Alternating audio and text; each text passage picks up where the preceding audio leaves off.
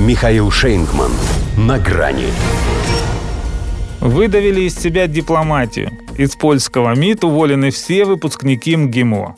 Здравствуйте. На грани. В этой истории удивляет только одно. Почему так поздно? Если чистку еще в 2017-м начали. Это же сколько, получается, их там пряталось, этих агентов советской мягкой силы, что польскому МИДу, пусть не 40, но долгих 6 лет пришлось выдавливать из себя разум. Наверное, тоже по капле. А может, они просто хорошо учились у нас, международным отношениям, и усвоили один из главных постулатов – 2 раза подумать, прежде чем ничего не сказать. Вот и помалкивали. Причем, видимо, не только о своей альма-матер, но и об окружающей их действительности, которая, если подумать, тоже заслуживает альма-матерных выражений. Однако академическое образование не скроешь. Тем более, когда вокруг очевидная серость и проамериканская посредственность. Последнего из МГИМО, по словам главы внешнеполитического ведомства Збигнева Рау, вычислили и вычистили пару месяцев назад. Все. Министерство, как он выразился, декоммунизировано в широком понимании. Не было у них шансов пересидеть. Хотя бы потому, что в Москве им давали классическую дипломатию, основанную на принципах гуманизма и равноправия, на уважении к собеседнику, даже если это оппонент, и к международному праву, на умении лавировать, искать компромиссы и договариваться.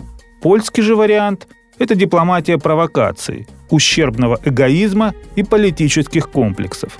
Условно, это снова уровень памятника Гитлеру за окончательное решение еврейского вопроса и преклонение перед Збигневом Бжезинским за такие же перспективы для русских. Поэтому все очень даже логично. Минобороны же избавилась от генералов и высших офицеров, закончивших Академию Фрунзе, объясняя это переходом на стандарты НАТО. Так и МИД подчиняется им же. Это значит никаких переговоров. Поскольку, как сказал их премьер Моравецкий, в том и заключается государственный смысл существования Польши, что в уничтожении России.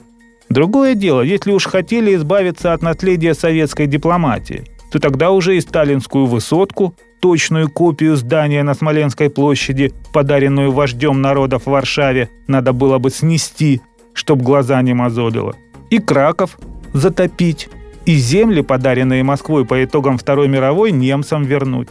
А то как-то подло. Грозить нам после всего этого третьей. Это опять же их Моравецкий признал, что если Россия не уйдет из Украины, то все сценарии на столе. Что вы хотите? Гиена в собственном соку.